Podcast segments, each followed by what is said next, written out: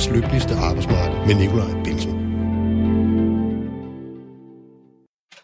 Det er nemlig fuldstændig korrekt. Velkommen til programmet Verdens Lykkeligste Arbejdsmarked. Mit navn er Nikolaj Bensen.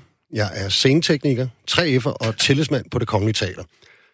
Der har jeg arbejdet i mere end 20 år og har oplevet et arbejdsmarked, der hele tiden er under forandring, og det er et tempo, som går langt hurtigere end tidligere. I det her program undersøger vi, hvad der skal til for, at vi kan få et arbejdsliv, der i langt højere grad lever op til danskernes forestilling om at være et lykkeligt folk, også mellem 9 og 16. I dagens program skal vi tale om private lønforsikringer, og det pres, det ligger på vores arbejdsmarkedsmodel og dagpengesystem. Markedet for private lønforsikringer er nemlig på gevaldig fremmars i disse år. Antallet af lønforsikrede danskere er mere end firedoblet de sidste 10 år, ifølge brancheorganisationen Forsikring og Pension. I dag er det op mod 400.000 danskere, der har tegnet en privat lønforsikring, enten som et tillæg til A-kassen eller som en individuel forsikring. Senest har fagforeningen ASE meldt sig på banen og tilbyder nu en specifik gruppe på arbejdsmarkedet muligheden for at købe en privat lønforsikring. Den sikrer, at man får flere penge mellem hænderne end dagpengene, hvis man står uden arbejde for samme pris som et A-kassekontingent. I modsætning til de tidligere tilbud om lønforsikring, der har været tillæg til dagpengene, altså bygget oven på et A-kassekontingent, så er ASES nye lønforsikring en forsikring uden A-kasse. Så hvad betyder det for vores arbejdsmarked, vores dagpengesystem og vores flexicurity-model, hvis der bliver et stadig større marked for private lønforsikringer? Det vil forsøge at blive klogere på i dagens program, hvor vi blandt andet senere skal tale med en fagforeningsmand og en politiker.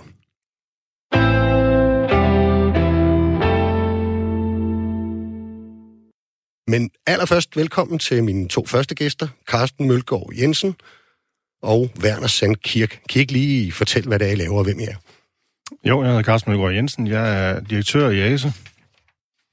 Jeg er Werner Sand Kirk, og jeg er direktør i brancheforeningen, eller brancheorganisationen Danske A-kasser. Okay.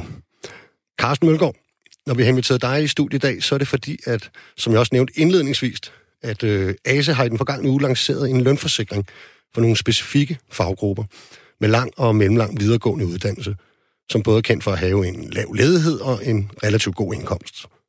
Målgruppen er blandt andet sygeplejersker, økonomer, jurister og tandlæger, og de kan tegne en privat lønforsikring hos ASE. I vurderer selv, at det er op imod en kvart million danskere, der kan få mulighed for at købe den her private lønforsikring, som blandt andet betyder, at man undgår en tur i jobcentret, hvis man bliver ledig. Kan du ikke lige først fortælle jer, hvad der fik jer til at lancere øh, det her tilbud, og hvad det mere konkret går ud på? Jamen, vores initiativ udspringer jo af et arbejde, der faktisk er gået på at forbedre dagpengesystemet. Øh, og senest i forbindelse med det arbejde, der blev lavet forud for, for dagpengereformen her i 15-16 stykker, øh, der var vi fremme med et forslag, som øh, tog fat på, på hovedproblemet i virkeligheden med, med dagpengesystemet i dag, nemlig kompensationsgraden. Det forslag, det gik ud på, at man fik en øh, lidt højere ydelse i starten, og så en udtrapning hen mod slutningen af dækningsperioden. Øh, det kom dagpengereformen ikke rigtig til at indeholde. Øh, men problemet er der jo stadigvæk, nemlig kompensationsgraden. Og øh, derfor har vi fortsat arbejdet med at kigge ind i, hvordan kan vi skabe nogle løsninger, der skaber reel tryghed omkring øh, menneskers indkomst, når de kommer i den situation, de bliver ledige. Og derfor har vi udviklet det her øh, lønforsikringsprodukt som et supplement til det dagpengeforsikringssystem, vi kender, øh, og dagpengeforsikringssystemet suppleret af andre lønsikringer. Alt sammen noget, som, som ASE også tilbyder. Men det her, det er udviklet specifikt, som du siger, til nogen, der har en, en højere indkomst, og som har et ledighedsmønster, der, der tillader, at man ikke har øh, to års dækning. Øh, og samtidig er det også, som du siger, at vi har taget konsekvensen af, at de her mennesker ikke synes, at de får nogen synderlig hjælp ud af at komme på et kommunalt jobcenter. Derfor har vi ligesom trukket dem ud af, af den beskæftigelsesindsats, og øh, sat sig på, at øh, man kan få de her folk i veje beskæftigelse øh, mindst lige så hurtigt, og på en mere motiverende måde, ved at øh, køre det over en, en anden forsikringsløsning. Okay, jeg skal lige sige, at vi vil altid gerne have kommentarer fra jer, der lytter med derude. I kan sende en sms til os på 1424. Så skal I skrive R4 mellemrum, og så den besked, I har tænkt jer at skrive. Så kan det jo være, at vi læser den op herinde. I kan også ringe herind på 72 30 44 44, og det var 72 30 44 44. Werner Sand Kirk, velkommen. Tak. Hvad synes du umiddelbart, sådan helt indledningsvist, om øh, det udspil, øh, ASA er kommet med? Jamen, det er jo en forretningsmæssig model, som de har udtænkt, som går ud på, at man skummer fløden, øh, prøver på at finde et produkt, øh, hvor dem, der er allermest sikre på arbejdsmarkedet, at de kan, øh, hvad kan man sige, slå sig sammen. Men det har jo den konsekvens, at øh, det bryder med solidariteten i dagpengesystemet, hvor vi alle sammen betaler det samme, uanset hvad vores ledighedsrisiko er. Øh, og det har selvfølgelig nogle konsekvenser. Dels har det konsekvenser, frygter jeg, øh, politisk, at det bliver endnu sværere at få gjort noget ved det fundamentale problem, nemlig den udhuling, der er sket i de sidste mange år af dagpengene. Det betyder jo også, øh, at det bliver dyrere at drive A-kasse. Det bliver dyrere for dem, der er tilbage, hvis der er mange, der vælger det her. For modsat, hvad mange tror, så tjener A-kasser ikke penge på at have ledige medlemmer. De får alle pengene fra alle medlemmer, og de bruger dem på dem, der er ledige. Og det vil sige, at hvis dem, der har en meget lav øh, ledighedsrisiko og meget sjældent er ledige, holder op med at betale, ja, så må man skulle tage noget mere fra de andre. For statskassen, der har vi den store taber i det her spil, hvis det bliver meget udbredt. For sagen er jo netop, at alle A-kassemedlemmer, de afleverer godt 4.000 om året i statskassen. Øh, og så øh, betaler man ud fra kassen, øh, når folk er ledige. Men det siger sig selv, at hvis man får 250.000, det er det maksimale, de selv regner med kan komme med i den, så er der da forløjs en regning på en milliard, minus det, der så skal udbetales, når de er ledige. Så den kan også koste statskassen penge. Så vil jeg endelig sige for den enkelte, jamen der kan det da være fristende, det har jeg fuld forståelse for, det kan være, altså hvis man er i en gruppe, hvor man har meget lav risiko. Men man skal jo bare vide, at man skal være sikker på, at den risiko ikke er for høj. Fordi hvis man nu tegner for et halvt år, ja, så har man altså ingenting, når det halve år er gået. Øh, der er også den risiko i det, at får vi en finanskrise igen, så vil prisen på sådan et produkt stige ganske betragteligt. Det vil simpelthen øh, være en følge af, at hvis ledigheden går op. Vi så jo der tilbage i 2008, hvordan ledigheden eksploderede og, og der blev fyret halvanden hundrede tusind i løbet af relativt kort tid. Og det vil selvfølgelig også ramme nogle af de grupper, som føler sig trygge. Jeg var, Carsten, øh, jeg var inde på jeres øh, hjemmeside, hvor I har det her øh, tilbud stående. Øh, og så er det jo, som du også selv siger, det er, er, er målrettet nogle bestemte grupper øh, på arbejdsmarkedet. Og hvilke grupper det så var, det kunne man så se ved at klikke videre på en anden side. Og så kunne man så skrive sin egen uddannelse, fag, øh, derfor at se, om man var omfattet af den. Så skrev jeg jo det. Jeg er, jeg er scenetekniker, men øh, jeg er ikke lige omfattet af det, kunne jeg så forstå i hvert fald. Jeg har ellers været i A-kassesystemet i 25 år og tjener lige omkring de 400.000, så det, det, jeg synes, jeg er en meget god kunde, hvis det endelig var. Ikke? Jeg skrev også blikkenslager, murersvend, tømmersvend og sådan noget. Men ingen af dem, altså er der simpelthen ingen faglærte, der er en del af jeres, øh, af jeres målgruppe? Altså, som sagt, så er øh, det øh, lønsikringsprodukt, vi har udviklet her, det er et supplement til det system, vi kender. Og for rigtig mange mennesker, der er en, øh, en A-kasseforsikring jo det helt rigtige. Øh, og, og for andre igen, er det noget, man måske skal supplere med en, en lønsikring, der ligger ovenpå A-kassen. Og det her, det er sådan at sige det tredje alternativ. Øhm, men hvordan tingene udvikler sig i fremtiden i forhold til, hvem der i øvrigt har mulighed for at tegne den her type produkter, det, det ved jeg ikke. Men øh, vi er helt sikre på, at der vil være en efterspørgsel, og vi er også helt sikre på, at, at den enkelte gerne vil opleve, at der er reel tryghed omkring indkomsten, og det er der for de her grupper, det er der faktisk ikke. Altså, de kan ikke betale deres husleje, deres terminer og deres regninger med det, som øh, dagpengesystemet tilbyder. Og derfor synes jeg heller ikke, det er usoldarisk over for nogen, at man tager ansvar for sig selv, og ikke lægger nogen til last. Øh, så det hele den der melodi med, at man trækker en milliard ud af et system, øh, jamen hvis det, hvis det ikke er noget, der i reelt set er udtryk for, at man får udbytte af at være med i et fællesskab, så skal man jo vælge noget andet. Tilsvarende er det jo over 800.000, der står helt uden for A-kassesystemet i dag, men som er på arbejdsmarkedet. Øh, altså, vi er, vi er solidariske omkring øh, mange ting i vores samfund, og det plejer vi at dække via det, vi betaler i skat. Og de bredeste skuldre bærer de største byrder i den forbindelse. Men når det handler om forsikringer, så synes vi, det er meget for langt at skulle øh, være solidarisk øh, på vegne af, af en, en, noget så nært som det, at man faktisk har penge til at betale ens forpligtelser og ens øh, terminer, når man, når man står øh, i en situation, hvor man er blevet ledig og har mistet sin indkomst. Werner Sandkirk, når, når dagpengene er blevet mindre værd, som det er sket over de sidste mange år, er det så ikke på en eller anden måde øh, forståeligt, at der er nogle danskere, der finder et bedre alternativ end det kollektive system, vi har i form af, af dagpenge? Jo, det er forståeligt, at nogen gør det, men det er ikke klogt samfundsmæssigt, og det er ikke rimeligt. Øh, og derfor er det i sidste instans en politisk sag, om man vil fortsætte med at udhule af dagpengene, sådan at der bliver grobund for den slags ordninger. Og så er det selvfølgelig også en diskussion, om man synes, det er rimeligt, at man laver sådan en ordning, som de andre kommer til at betale for indirekte, som jeg var inde på. Okay. Jeg tror, at vi har en, øh, en lytter igennem. Øhm, det er sådan, at øh, det her har allerede været debatteret øh, meget derude, og en af dem, som har skrevet et blogindlæg, det er Lea Fritberg, som øh, faktisk er i målgruppen for ASES øh, produkt. Altså hun er øh, privatansat, akademiker, øh, god løn, god uddannelse, lav ledighed. Øh, men hun har alligevel skrevet en blog om, at, øh, at, øh, at hun ikke nødvendigvis øh, har tænkt sig at hoppe med på den. Og jeg skal så lige, nu bliver det altså rigtig spændende. Det er første gang nogensinde i det her program, at øh, vi skal have en lytter igennem, så vi må se, om øh, hvordan det går. Jeg prøver lige at, at tjekke her. Hallo? Lea, kan ja. du høre mig? Ja, hej Nikolaj. Hej ja, Lea. Hvor ringer du fra? Hej Nikolaj. Jeg ringer fra Gdansk. Fra Gdansk. Jamen, vi er selvfølgelig i Gdansk, ja. øh, første gang vi har en lytter igennem. Er Du er på arbejde i Gdansk, ikke?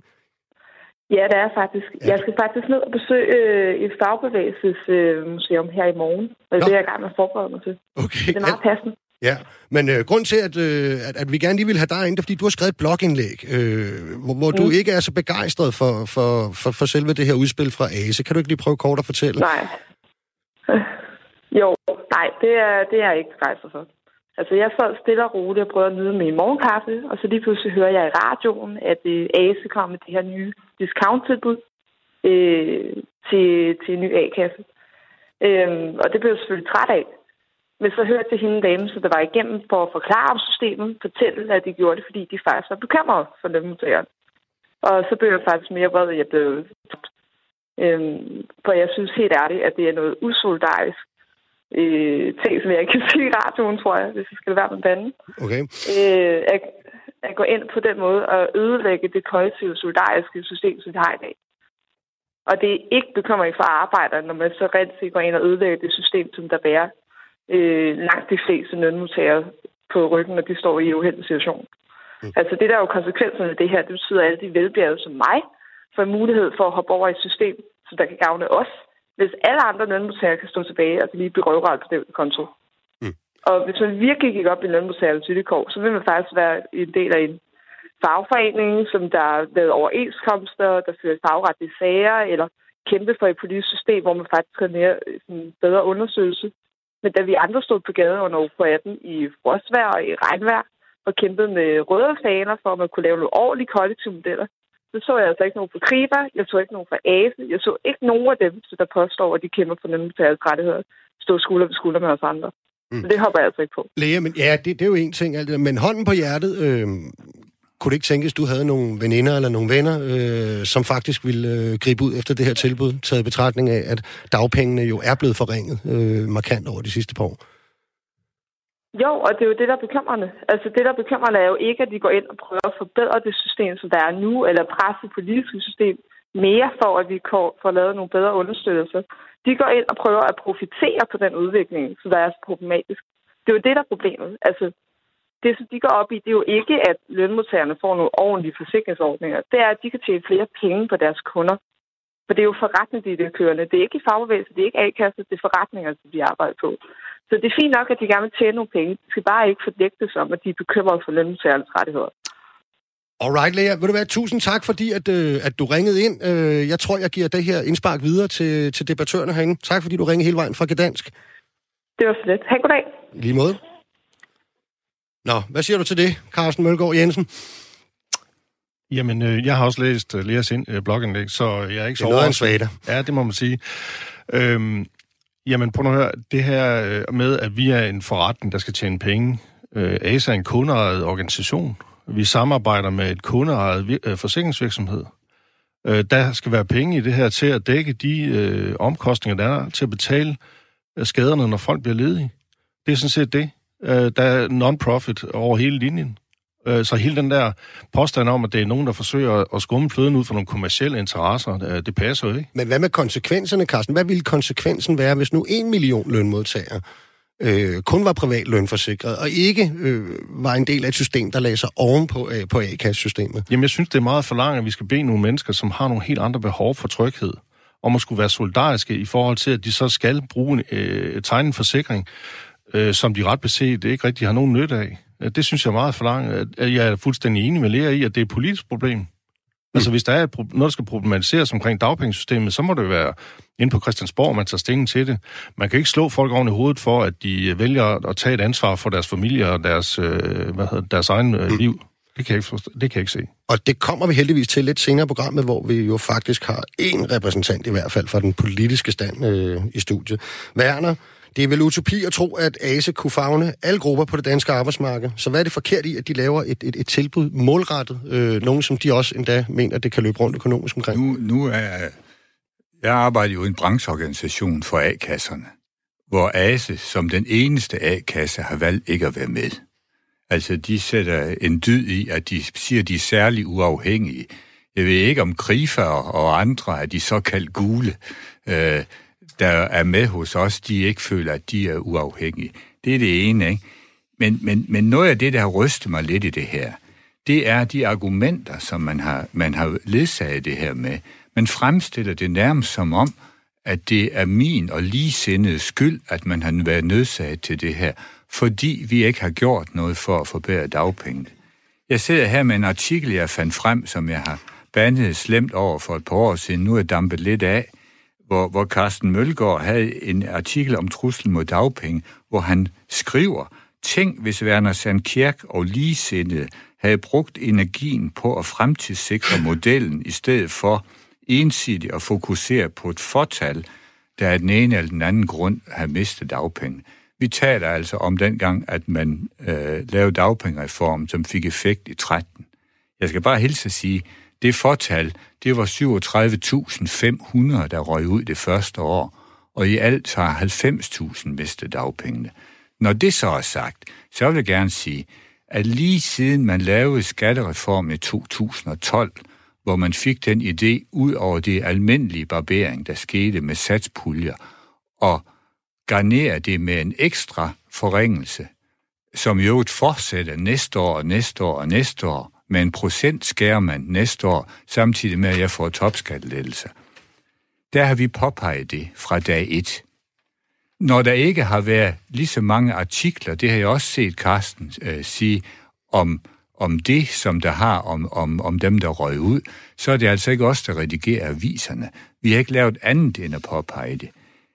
Nu vi er i gemmerne, så kan jeg for eksempel øh, henvise til, at fire måneder før den svada, der havde jeg faktisk selv en artikel i Politikken, som havde den øh, fine overskrift Dagpengesystemets uendelige salami-reduktion. Det var netop det, at man år for år barberer og barberer og barberer. På et eller andet tidspunkt, så kommer man til at skære sig selv i fingrene, hvis man bliver ved med at skære af pølsen. Og det har vi altså påpeget meget, meget længe. Og når vi taler om de ligesindede, så går jeg ud fra, at det er blandt andet Per Christensen, som er på senere i den her udsendelse. Jeg synes simpelthen ikke, det er nogen rimelig fremstilling af årsagerne til det, vi står i. Vi tager Per ind i debatten lige om lidt, men Carsten skal lige have lov til at, at svare på, øh, på Werners øh, indlæg. Jamen, jeg kan forstå, at vi rigtig har været i arkiverne for at finde øh, alt, hvad der vedrører Werner selv. Men altså, lad os da starte med at sige, at det her er jo et øh, resultat af, at, øh, at vi faktisk ikke fik øh, gjort noget som helst ved kompensationsgraden i forbindelse med dagpengereformen. Det er også rigtigt, at øh, set udefra, og det er jo det perspektiv, vi andre har, øh, så er der i hvert fald noget, der tyder på, at der var et, et enormt fokus på øh, de her udfaldsramte. Og i øvrigt i de tal, du nævner, øh, Werner, der har du jo både øh, barslen og efterløn og alle mulige andre med øh, i de der tal, hvor mange det egentlig drejer sig om. Men, men skidt nu være med det. Der var 15.000 presseklip omkring udfald i den periode der, hvor de her ting blev drøftet. Der var 300 omkring kompensationsgrader. Øh, og jeg er godt klar over, at Werner han ikke øh, sidder i chefredaktionen på diverse dagblade eller på andre medier. Men set udefra, så er det jo i hvert fald en tyngde, der er til at få øje på. Mm. Og så synes jeg jo, at vi skulle tage og blive ved dagens emne, fordi øh, den der historieoplæsning der, det, det kan vi ikke rigtig bruge noget, til noget i forhold til en situation, vi har i dag. Og de mennesker, vi i virkeligheden sidder og drøfter tryghed for, som gerne vil have en mulighed for at øh, kunne leve videre, også selvom de mister deres job i en periode. Mm. Men øh, lidt senere i debatten, så bliver I lukket ind igen, Werner og Carsten forløbet. tak, øh, fordi nu skal vi lige have Per Christensen, forbundsformand øh, for 3FN. Og allerførst kort her, Per. Øh, hvad er din umiddelbare reaktion på, på, på ACES tilbud? Øhm, det er vel ikke særlig overraskende. Jeg deler Werner Sankirks øh, beskrivelse af, hvordan vi stiller os i forhold til ASES øh, udmelding. Øh, om, hvis jeg bare lige kort må kommentere Carstens sidste bemærkning om, at det ikke rigtig nytter noget med den der historiefortælling. Jo, det gør det. Fordi det er nemlig det der med at lægge et massivt pres på blandt andet Alex, som jeg skal diskutere med her om et øjeblik, og hans kolleger i Folketinget om at sikre, at det flexicurity-system, vi har herhjemme, rent faktisk forbliver intakt i rigtig, rigtig mange år, således at virksomhederne kan hyre og fyre, og at vi sikrer os, at når vi uden egen skyld bliver ledige, ja, så skal vi ikke, som Carsten beskriver det, gå for hus og hjem. Jeg synes jo, at Carsten måske også lidt senere i debatten skylder at fortælle, hvad Søren han vil gøre for de af hans medlemmer i ASE, som ikke kan være omfattet af præcis den her ordning, fordi det er jo den kamp, som Werner Sankirk og jeg skal slås. Det er for de medlemmer, som Carsten har i sin øh, butik, øh, og jeg vil gå til ham at kalde din butik, fordi det handler jo om også at have sorte tal på bundlinjen, som er nødt til at kæmpe for, at det som mål, som vi har, nemlig at sikre en kompensationsgrad, som rent faktisk virker.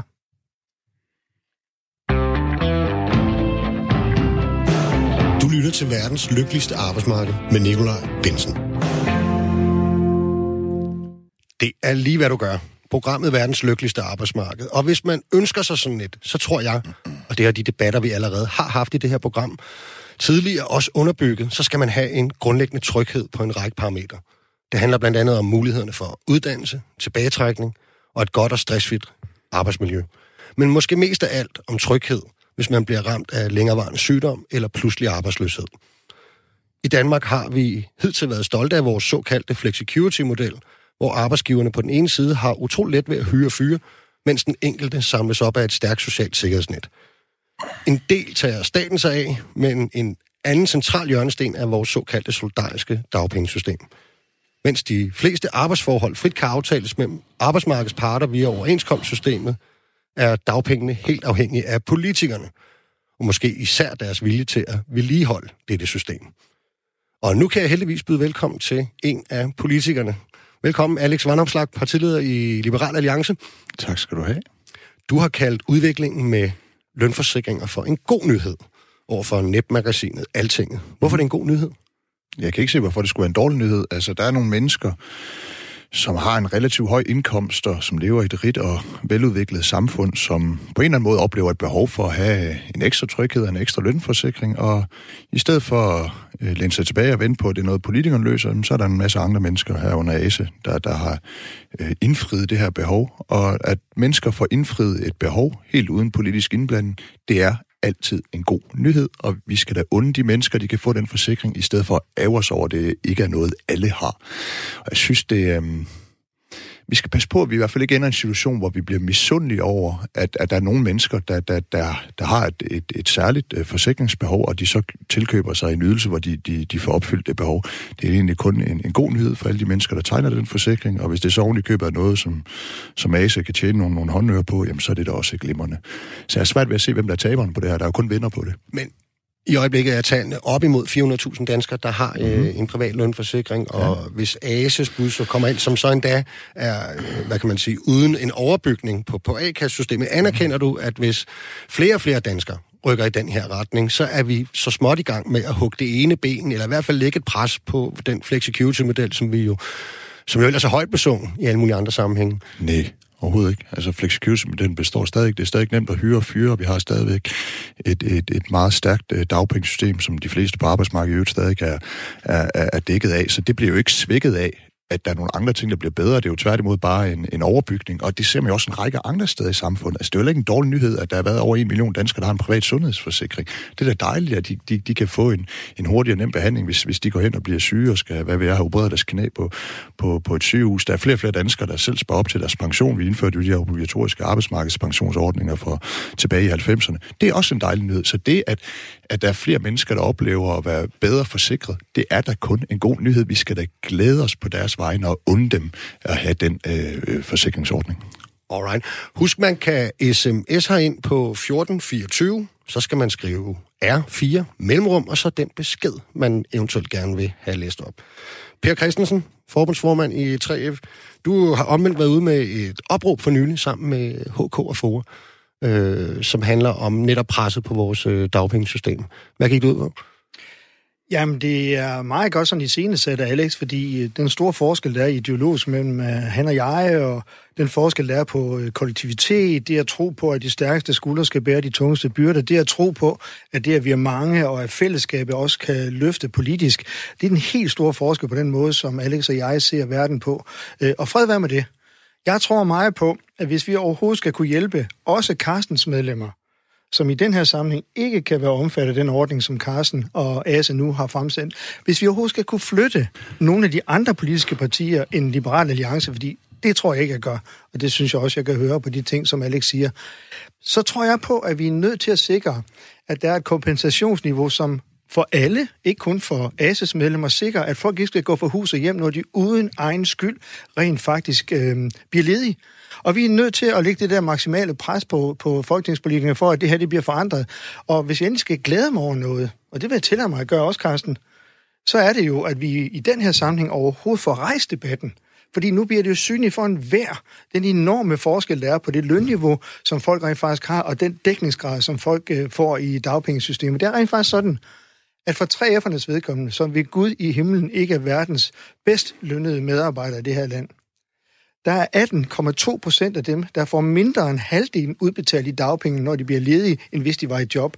Og det siger sig selv, at vi kan ikke have et system, som bygger på en fælles tillid til, og en, en historiefortælling om, at vi lever i et land, hvor man kan hyre og fyre let, og så sikrer samtidig, at vi har et dagpengesystem, som, som, øh, som bakker op. Der er en grund til, at Danmark er det fjerde, måske endda tredje bedste land og letteste land at drive virksomhed i. Og i virksomheden mange af dem, der formentlig støtter op omkring Liberale Alliance, burde med glæde gå ind i den her debat. Det gør vi, fordi vi har et trygt, godt, stabilt dagpengesystem. Alex? Men det har vi jo stadigvæk, og hvis der er nogle af dine medlemmer, der øh, er så privilegeret, at, vi Dan, at, de, at Danmark har udviklet sig så godt, at de har en høj indkomst, og det, det, det er der jo en, en del træer, for der er der også rigtig mange træer, der betaler topskat eksempelvis. Hvis de oplever, at, at øh, den kompensationsgrad, de kan få øh, i form af, af, af dagpengene, at den kunne godt være lidt højere, at det vil de finde en glæde i, jamen, så kan de jo tegne en, en, en lønforsikring, og det, det, er jo, det er jo en rigtig god ting. I stedet for, at man altid skal insistere på, at det er det skal være de offentlige udgifter, der pumpes op, det skal være den offentlige fagbevægelse, der står for det, og det skal være noget, som, som politikerne gør. Hvis, hvis der er noget, der bliver løst mere effektivt, hurtigere og billigere, så at sige, af private ordninger, oven på den meget solide bund, som, som er skabt gennem de politiske beslutninger i form af dagpengesystemet, så, så har jeg altså svært ved at se problemet i det. Og, og det kan sagtens være, der, det ved du bedre end jeg gør, en, en stigende andel af dine medlemmer, der, der, der har behov for en ekstra lønssikring, men så har de også mulighed for, for at tilkøbe det, og det, det synes jeg er, er glimrende. Det under jeg også dine medlemmer. Jeg tror i virkeligheden også, det her illustrerer meget godt den forskel, der er på måden, som vi tænker eh, det danske velfærdssamfund på, og den, i den her forbindelse også det danske dagpengesystem. Altså, jeg vil kæmpe for, at socioassistenten, 3F'eren, elektrikeren, tømmeren, snekeren, mureren, alle dem, der i øvrigt har udfordringer med dagpengesystemet, får et niveau i deres øh, kompensation, der gør, at de ikke længere skal være utrygge, hvis de uden egen skyld løber ind i nogle udfordringer. Og det skal ikke, efter min opfattelse, og jeg ved godt, vi skiller sig der, det skal ikke efter min opfattelse baseres på privattegnede ordninger. Vi har en samfundskontrakt her i landet, der gør, at vi har ordentlige vilkår for virksomhederne. Jeg under alle virksomheder at tjene penge. Jeg under alle virksomheder så gode øh, muligheder for også at drive forretning. Det er vi. Vi er det tredje, fjerde bedste land i verden, og vi er europamester i den her samling.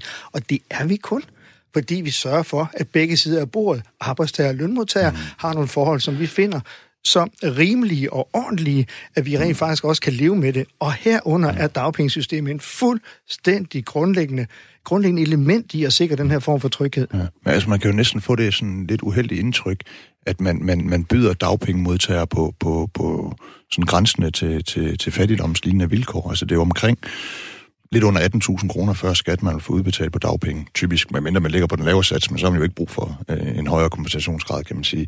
Og lad os sige, at en socioassistent, øh, så får, øh, som bliver arbejdsløs, sandsynligheden er meget lav, for der er mangel på, på, på, på varme hænder i den offentlige sektor. Så det er måske et dårligt eksempel. Lad os sige, en bliver arbejdsløs og får de der 18.000 kroner før skat i dagpenge.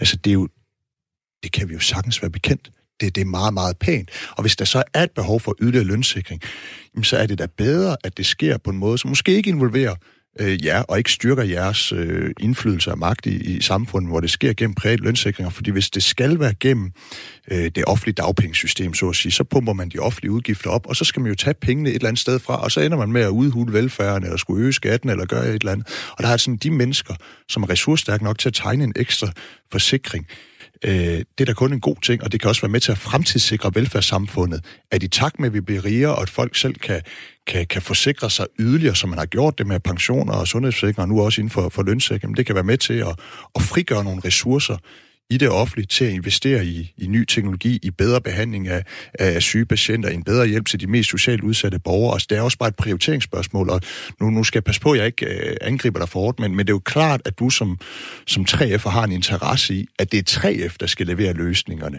Altså, det, det, det, det, og nu er der vel andre altså, der, der er noget, noget interessekonflikt på en eller anden måde, hvor jeg, jeg synes, det, det er også bare værd at, at fremhæve, at det, det er jo ikke overraskende, at, at, øh, at dit forslag er, at det er, det er jer, der skal have flere penge og kunne tilbyde noget, noget, noget bedre til jeres medlemmer øh, via politiske beslutninger. Jeg tror faktisk, det er sådan, Alex, at lige præcis i år og i øjeblikket, så er der faktisk overskud i A-kassesystemet, ikke? Altså, øh, det, det, er vel, det, det tror jeg faktisk. Ja, der er lavt arbejdsløshed ja, ja, det er fald. Ikke?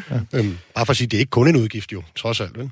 Per? Nej, jeg, jeg, jeg, jo, for det offentlige, undskyld, her, men for det offentlige er det jo en udgift, at man giver, øh, der er dagpengene en udgift. Altså, det, det er det bare. Det kan godt være, ja, det, det ikke nødvendigvis er det for A-kasserne. Det er det ikke aktuelt. Der er det simpelthen en overskudsforretning at drive A-kasse. Ikke, ikke for det offentlige, ikke for Jamen, statskassen. Det, nævnte, altså, det, jeg, jeg, jeg ser trods alt ikke jer som, som, som uh, offentlige udgifter. Uh, de udgifter, I selv afholder. ja, ja, ja. Så jeg mener, I driver på for yde offentlige udgifter, men jeg kan jo ikke ligefrem påstå, at de udgifter, I selv afholder, er offentlige. Nej, men jeg tror, at det, det, der skiller os af, det er, at jeg vil ikke have et forsikringssamfund. Jeg vil ikke have den der individualisering af måden, som vi ser samfundet på. Og jeg bemærker mig jo også, at øh, Dansk Industris tidligere direktør, han er jo nu øh, formand for Danske Bank, og ude at sige, at nu havde vi nået grænsen for, hvor lavt man kunne have en sats på dagpengesystemet. Det er altså en arbejdsgiver, som i mit perspektiv til fulde forstår, at den vores samfundsmodel apropos dit program, verdens lykkeligste arbejdsmarked, tror jeg, du kalder det så fint, det består kun, fordi trygheden rent faktisk er et helt Hmm. Helt grundlæggende element i den måde, som vi ser hinanden Men... på. Det vi leverer arbejdskraft hver eneste dag og giver den fuld gas. Hmm. Produktiviteten stiger rent ja, faktisk ret markant i de her år, som også er med til at øge øh, bundlinjen på en, en række virksomheder det skal modsvares af at have nogle fornuftige ordninger, når men, vi bliver ledet men, uden men, egen skyld. Og det er der, du, du og jeg ideologisk selvfølgelig adskilles øh, i Ja, det ved jeg ikke, om vi gør. Altså, det, det, altså, vi er jo egentlig enige om, at hvis der er brug for øget tryghed, jamen, så, så skal der være en, en bedre forsikring. Men jeg kan bare ikke forstå, hvad er det, der er problem i, at der er så nogen, der køber en, en, en, en ekstra lønssikring? Er det ikke... Altså, det er da en glædelig nyhed, at de får opfyldt det behov. Hvis vi er enige om, at behovet er der, er det så ikke... Det, det, det, det er da ubetinget en god nyhed, at der så er nogle mennesker, der har fundet en løsning, uden at det skal til at trækkes i langdrag på Christiansborg, og man skal til at spare på velfærden et sted for at kunne give dine medlemmer en højere kompensationsgrad, hvis de selv kan være med til at forsikre sig imod det. Synes, altså, det er, jo ikke, det er jo ikke en individualisering. Altså, forsikringsordningen er jo i sig selv øh, ret solidarisk. Altså, det, den er så måske markedsbaseret, det er måske noget, der sker lige uden for, for, for, for din fagforening, men jeg, jeg, jeg må indrømme, altså, hvis, hvis, vi, hvis målet er, hvis målet er en øget tryghed, ja ja. så er vejen der til vel mindre vigtig. Jo, men anerkender du slet ikke det, som også flere her øh, i programmet har sagt, som jeg øvrigt er fremme i debatten, at, at det lægger jo alt andet lige et pres øh, på vores system. Det lægger et pres på, øh, på tilskyndelsen til at, øh, at melde sig ind øh, i en A-kasse. Og særligt nu, når vi i ja, relation mange til... af de der lønsikringer, så vidt jeg ved i hvert fald, og I må sige til, hvis jeg er fejlinformeret, er jo noget, der kommer oven i dagpengene. Ja, Så- ASIS så- så gør det- sig ikke. Det, det er så det, Nej, den nej. nye i den sammenhæng. Ikke? Jamen, og hvis om det trækker... et pres, altså prøv at, vi, vi politikere er jo ikke sat i verden for, at, at, at, at, Per Christensen skal have flere medlemmer. Altså, vi er jo trods alt sat i verden for at sikre et trygt og arbejdsmarked med flexicurity, med øh, gode øh, forsikringsbaserede løsninger. Det er der i høj grad hos A-kassen. Det er dejligt, det er godt, at der så kommer noget ekstra, noget nyt, noget folk er glade for og gerne vil betale penge for og føler en ekstra tryghed ved. Det skal vi da glæde os over, i stedet for at enten pleje særinteresser eller være misundelige over, at det ikke er alle, der har tilkøbt sig sådan en forsikring endnu. Særinteresser, Per? Ja, men øh, det har jeg ved en fagforening. Selvfølgelig har jeg interesse, præcis som Alex har det, fordi øh, det er segment, som han øh, appellerer til rent politisk. Men bare sige, jeg er ikke misundelig. Tværtimod, så det, der driver mig, det er at sikre, at vi har et ordentligt arbejdsmarked. Det er helt afgørende for mig, at vi sikrer den der tryghed, som jeg omtalte tidligere. Og så vil jeg bare sige, det er lidt vigtigt, at jeg måske får spurgt Carsten til den der business case. Altså, hvordan hænger det rent faktisk sammen, også for dem, som ikke kan benytte sig af den der ordning. Og så apropos Alex's bemærkninger om, at det er da glimrende, og at, øh, at folk på den her måde kan tilkøbe sig en ydelse, som de ikke har gennem det generelle dagpengesystem. Det er der kun ganske få, der kan. Og det er jo også derfor, Carstens model i den grad at segmentere øh, veluddannede folk, folk, der er højt lønnede, folk, der er i trygge job. Altså, Alex, det der med at lade fanden tage resten, det er altså et princip, jeg ikke køber ind på. Nej, men det gør det heller ikke nødvendigvis. Men prøv altså, hvad er det? Er det 400 400.000 danskere nu, der har en, en lønsikring, og tallet er stigende, der er der flere og flere, der, der, der, der, der køber det. Så det er jo en, en generel tendens. Hvis du kigger sådan et land som Sverige, så tror jeg, det er 2 millioner øh, svensker på arbejdsmarkedet, der har sådan en, en, en lønsikring oven i hatten. Så, så det er jo ikke sådan, at det kun er forbeholdt den absolut øh, elite. Og et eller andet sted, så må man også se på, lad os nu sige, at øh, den her udvikling fortsætter. Det tror jeg, at den gør. Øh, det tror jeg nok egentlig, vi begge to tror. Hvis det samlet set stiller den gennemsnitlige øh, mand-kvinde på arbejdsmarkedet bedre forsikret imod arbejdsløshed, sammenlignet med, hvad man ville få, hvis man insisterede på, at det skulle ske gennem politisk regulering, gennem en højere kompensationsgrad, så vil jeg da hellere vælge det første, øh, at, at den gennemsnitlige arbejder bliver bedre stillet og bedre forsikret, end at man insisterer på, at det skal ske gennem det nuværende dagpengesystem, og så den gennemsnitlige arbejder bliver ringere stillet kontra det andet. Giver det mening? Det blev lige lidt abstrakt. Ja, det giver jeg mening, men, men det er jo egentlig også det er faktuelt forkert. Fordi man hiver milliard kroner ud af det system, som vi her taler om. 250.000 hiver reelt en milliard kroner ud, fordi de ikke bidrager til dagpengesystemet via deres A-kassekontingent.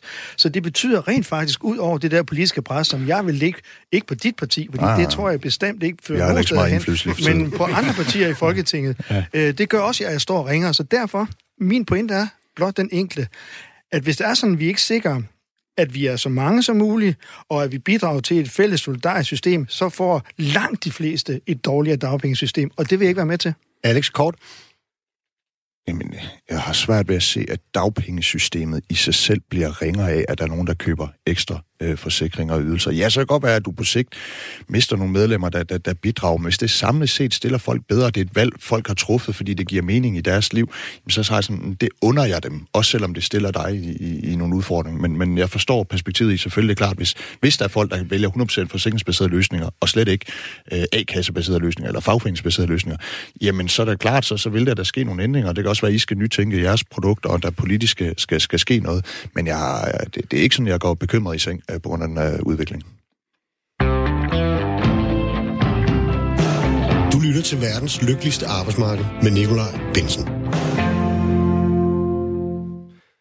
Det er nemlig lige præcis, hvad vi gør. Verdens lykkeligste arbejdsmarked. Med mig i studiet har jeg fra Liberal Alliance, Alex Vandokslag.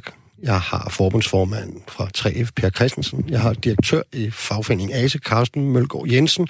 Og sidst, men ikke mindst, Werner Sand Kirk fra Danske A-kasser. I den sidste halvdel af programmet her, der skal vi tale i et lidt bredere perspektiv. Dagpengeperioden er blevet markant kortere, kompensationsgraden mindre og optjeningsprincipperne hårdere. Det er blevet sværere at få tilkendt både flexjob og førtidspension. Vi skal arbejde længere, og endelig har vi set stramninger på hele området omkring det at blive syg, mens man er i arbejde. Er der overhovedet noget tryghed tilbage? Har vi ikke bare fået en ren fleksibilitetsmodel, Werner Sandkirke?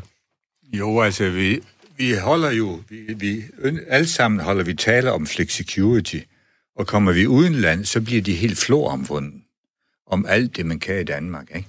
Men sandheden er jo, at flexicurity-modellen består af tre ben, nemlig et fleksibelt arbejdsmarked, en, et rimelig tryghed i dagpengesystem, og ikke mindst en aktiv arbejdsmarkedsbeskæftigelsespolitik, hvor vi opgraderer folk, mens de er ledige. Der er savet af to ben. Både trygheden i dagpengesystemet og den aktive arbejdsmarkedspolitik er stort set erstattet af en kaskade af samtaler, man skal gå til. Uddannelsesindsatsen er eroderet.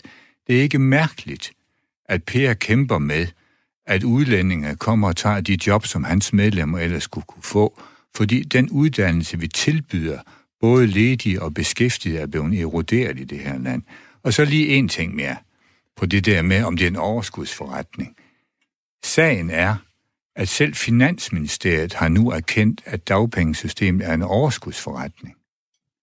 Det er det, fordi at man betaler så stort et kontingent, som man gør, og det er det, fordi at hvis vi ikke vi havde dagpengesystemet, så skulle en hel masse have kontanthjælp. Og de har her før sidste sommerferie endelig efter mange års diskussion erkendt, at det er en overskudsforretning. Problemet med de ordninger, vi taler om her, det er jo, at de risikerer at erodere den overskudsforretning. Fordi hvis de forsikrede, som giver overskuddet, trækker sig ud og klarer sig selv, ja, så bliver det også dyrere for samfundet. Og, og, og derfor kan man diskutere en hel masse moral i det her, men man kan ikke komme udenom, at hvis dem, der kan hytte eget skin, gør det, så bliver det dyrere for resten. Hvad siger du til Carsten? Jeg siger, at det kan aldrig nogensinde blive dyrere for samfundet, at nogen tager ansvar for sig selv og lægger øh, ikke andre til last. Det kan simpelthen ikke, det regnestykke hænger ikke sammen. I bliver ved med at tale om den her milliard. I ved udmærket, ligesom jeg, både Per og, og Werner, at det regnestykke er væsentligt mere kompliceret end som så. Hvis folk, når de øvrigt er ledige, får en højere indkomst, så betaler de også mere i skat. Der er en masse øh, mere effekter og alle mulige ting, som øh, hører med i det her nationale økonomiske regnestykke, som jeg skal nok være med at udrede. Men det der med at sige, at man trækker en milliard ud af et system, det er, det er simpelthen ikke fair. Og så vil vi vende tilbage til, at der er stadigvæk 800.000, der ikke er forsikret. Der ikke er med i en A-kasse. Er de så endnu mere usoldariske? Eller hvad, hvad er det for en etiket, vi klister ned på, på noget, som, som er politisk bestemt? Og ASA har 145.000 A-kassemedlemmer. Vi har ved flere lejligheder fremlagt forslag til, hvordan man kunne øge kompensationsgraden på det her system. Så sent som i 17 har vi ovenkøbet toppet det med et forslag om, at man helt overlod beskæftigelsesindsatsen til A-kasserne og hæve dem ud af de kommunale jobcenter, hvor de jo nærmest øh, går mere slukket fra end opløftet.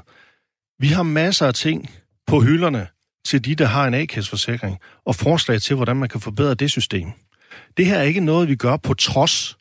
Det er et supplement til et forsikringssystem, hvor nogen her nu begynder at tage et, et ansvar for at sikre, at de rent faktisk kan betale deres terminer, deres regninger, når de øh, kommer i en situation, hvor de bliver ledige og mister deres indkomst. Mm. Det kan aldrig nogensinde blive en byrde for samfundet. Ja. Kan du ikke prøve at fortælle mig, Carsten, for jeg har brug for at vide det. Jeg går lidt tættere på mikrofonen. Kan du ikke tælle mig, Carsten, for jeg har brug for at vide det. Hvad gør du med, eller anerkender du synspunktet om, som tror jeg, jeg udtrykke det. Anerkender du synspunktet om, at de er dine medlemmer, som ikke kan blive omfattet af de kriterier, du stiller op for at komme ind under den her ordning, bliver politisk ringere stillet, fordi vi ikke med samme saft og kraft kan gå til andre partier end øh, Liberal Alliance og sørge for, at kompensationsgraden generelt set hæves øh, for, for, øh, for dagpengemodtagere. Det er punkt 1. Punkt 2. Jeg spurgte en lille smule til den der business case. Hvordan hænger det sammen for dig? Du nævnte i en start det der med, at det var sådan en non-profit organisation, der var ejerledet, hvad ved jeg. Men I må have regnet på, hvad det her det giver på bundlinjen et eller andet sted. Det tror jeg, jeg vil gøre, hvis jeg havde sat et projekt af den karakter i gang i min butik. Carsten? Jamen, det kan jeg svare ganske klart på regnstykke går ud på, at det går i nul. Altså, det handler jo om, at der er penge til at betale alle de omkostninger, der er. Og så går regnstykket i nul, og man har nogle attraktive produkter til en attraktiv pris. Det er business casen, Per. Det er mere enkelt er det, eller mere øh, forsimplet øh, kan det faktisk ikke være. I forhold til, hvad jeg siger til de medlemmer, som ikke har mulighed for at tegne den her forsikring. Nej, men de har heller ikke det samme behov. Altså, hvorfor skal jeg sælge forsikringer til nogen, der ikke har et behov? De er udmærket dækket af det eksisterende dagpengesystem, og for nogle af dem, faktisk øh, mere end 15.000 i Asien, der har man også en supplerende forsikring. Jeg, jeg kan ikke rigtig følge det her med, at man både på den ene side skal tage ansvar for sig selv, og så samtidig er usolidarisk. du må jo også have så åbenbart en holdning til, at den her kollektive ordning omkring lønsikring, man har, man har indført i HK, at den også er usolidarisk. Altså hvor faktisk dem, der tjener mest, betaler mindst for den lønsikringsdækning, de har der. Jeg ved godt, det ikke er dit forbund, men det er trods alt inden for din familie, at den slags løsninger bliver opfundet og implementeret. Jeg synes du, hvad fædrene og kusinerne gør, Per? Hvad? Øh, jeg vil sige, jeg har sagt til min kollega i HK, jeg synes, det er en rigtig, rigtig dårlig idé at tegne lønforsikringer. Og det er jo også gjort til de andre kolleger i bevægelsen, der har valgt at gøre det. Og vi er heldigvis nogen, der holder fast i, Carsten, og det er, det er mit udgangspunkt, at jeg vil hæve generelt dækningsgraden for dem, der er medlem af en A-kasse, fordi det er hele grundlag for, at vi har et velfærdssystem herhjemme, der fungerer, og blandt andet grundlag for, at den tidligere direktør i DI sagde, hov, hov, hov, nu er vi altså nået en mæthedsgrænse, hvad angår forskellen mellem løn og dagpenge. Det er ikke noget, som jeg siger, og det handler det gør en arbejdsgiverforening, og så handler det her grundlæggende om den samfundskontrakt, vi har med hinanden om, at der skal være ordentlige vilkår for alle i det her samfund. Jeg synes, at din ordning i den grad har man en kile ned i det her, og dine medlemmer skal ikke i jobcenter, de kan ikke engang søge job to gange om ugen, de virksomheder melder sig ud af hele om end man kan diskutere jobcenternes kvalitet, det, og det gør jeg gerne sammen med dig, Carsten, og jeg vil også gerne være med til at forbedre det. Men trods alt melder de sig ud et system, hvor folk i virkeligheden bliver pushet til at sørge for at være attraktiv på arbejdsmarkedet, sørge for, at de rent faktisk også stiller sig til rådighed. Det gør din ordning ikke, fordi det er en fuldstændig privattegnet øh, forsikringsordning ved siden af det, som vi jo kender i vores system. Så hvis du spørger mig, om jeg også synes, de andre fagforeninger, der tegner lønforsikring, er usolidariske, så er svaret sådan set enkelt ja. I er altså en fornøjelse at have i studiet, vil jeg sige. Man skal stort set bare øh, stå og styre det hele ved at sige jeres fornavn i ørerne. Så nu vil jeg lige sige lidt mere, for jeg kunne nemlig godt tænke mig at få, få dig ind, Alex øh, Vanderstam. Altså de sidste mange overenskomster, jeg har indgået, de har ret indtydigt handlet om at, øh, at tildele øh, min arbejdsgiver mere fleksibilitet. Det får vi nyerne taget os betalt for, men det er i hvert fald det ryg, der sker i vores øh, arbejdstilrettelæggelse, i, i, i hele det spil, der handler om at indgå overenskomster. Samtidig, da jeg startede på arbejdsmarkedet, var dagpengeperioden syv år. Så blev den fire år. Mm. Nu er den to år. Der er hårdere optjeningskrav. Værdien, mm. som sagt, af pengene er faldet. Kan man ikke på en eller anden måde sige, der var også øget en højere selskabsskat, da jeg startede på arbejdsmarkedet. Har arbejdsgiverne ikke lidt kørt på frihjul i, i, i hele den her sammenhæng? Jeg tror, alle, der går på arbejde i en helt almindelig virksomhed, skal være glade for, at der er lavere selskabsskat, fordi det, som øh, al forskning viser, også i Danmark, det er, at når man sænker selskabsskatten, så giver det på den lange bane højere lønninger til de, til medarbejderne, til de ansatte, fordi virksomheden tager jo ikke kun sit overskud og deler ud til sine aktionærer og gemmer under hovedpudene i sengen. De bruger også på at investere i nye maskiner, i at medarbejderne kan blive mere produktive, så der er råd til at give dem en højere løn til, til overenskomst. Det får vi at se lige om lidt jo, hvordan det ender, kan man sige.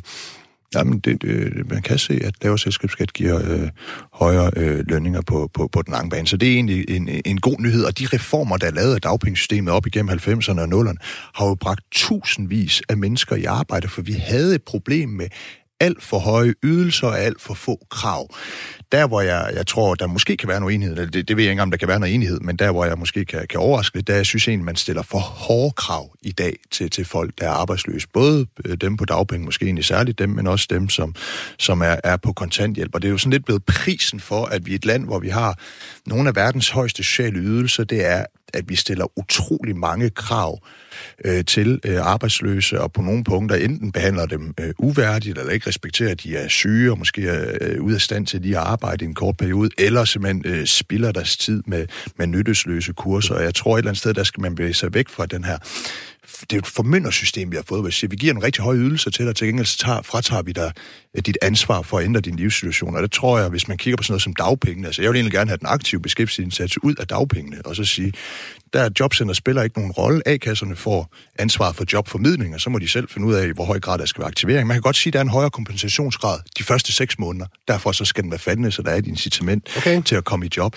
Altså jeg tror nogle ting, vi kan gøre anderledes. Vi rykker os lidt, synes jeg. Mere, mere, mere tillid til, til de mennesker, der ender i arbejdsløshed. Dem, der har været langtidsledige, skal vi give en langt mere menneskelig indsats, hvor vi giver dem troen tilbage på, at de godt kan selv. Til gengæld, så må ydelserne også være lavere, fordi grund til, at vi har den her aktivering, og grund til, at vi har den her på nogle punkter uværdige behandling af folk, der er uden for arbejde, det er på grund af de høje ydelser. Og man kan ikke få i både poser og sæk. Okay. Werner Sandkirk? Jamen, jeg kan godt lide, at når folk kommer med en påstand, at man så prøver at teste den. Ude Tættere på mikrofonen, Werner. At man prøver at teste sin påstand ude i den store verden. Hvis du nu har ret i, sammen med alle de andre, der går ind for sådan noget arbejdsudbudsteori, som det hedder, at, at, at, at jo lavere ydelser, jo flere kommer i arbejde. Hvorfor er det så ikke sådan, at vi er det land i verden, der har færrest i arbejde? Nej, vi er et af de lande, der har flest i arbejde. Hvorimod de lande, som har hyldet den filosofi, set og under et, du kan selvfølgelig finde, finde undtagelse, men generelt er det sådan, at de lande, som har en lav social sikring, de har få i arbejde. Altså, det, det undrer mig lidt.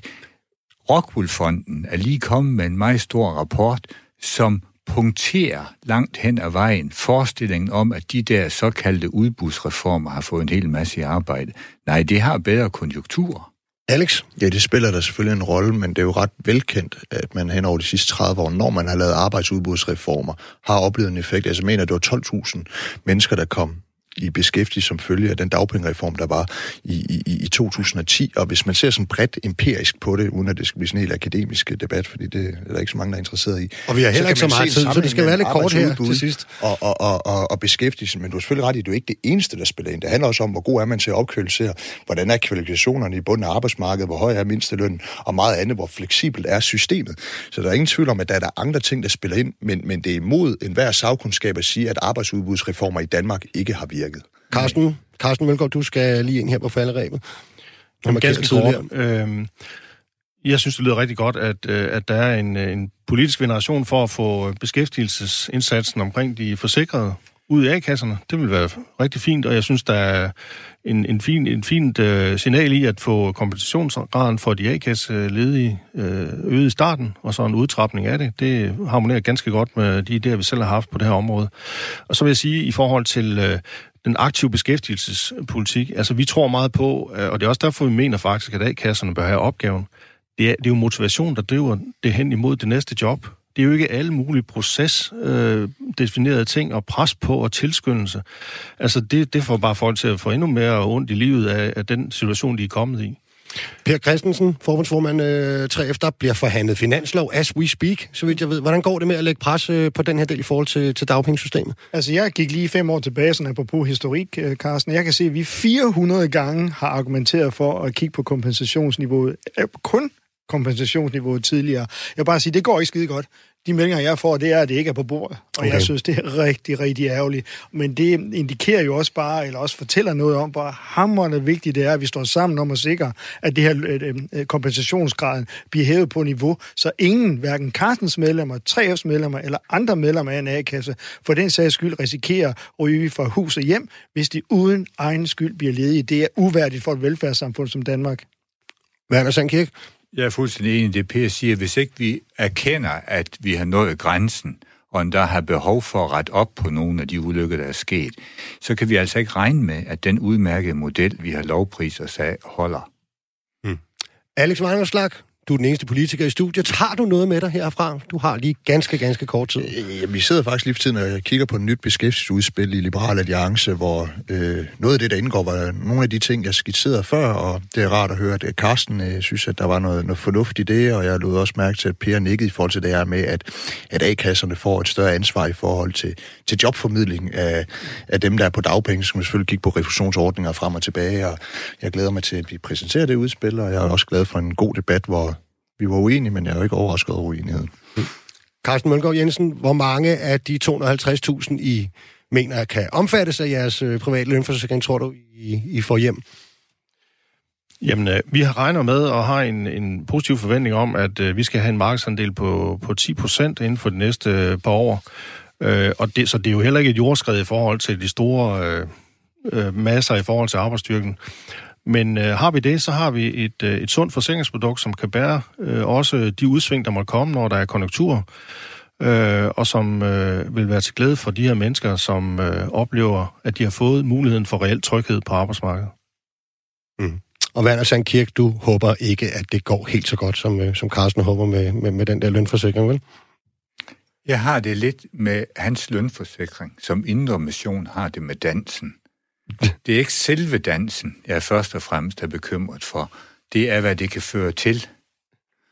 Og den slags forsikringer, de bliver brugt som politisk alibi til at sige det, som Alex også nærmest antydede, det var at sige, jamen der kan I se, man kan jo selv tegne sådan en, hvorfor skal vi så bruge offentlige penge på det? Det er jo en snus fornuftig tilgang kontra den religiøse tilgang. og så blev vi faktisk også en smule poetiske øh, her til sidst. Det synes jeg var rigtig fint.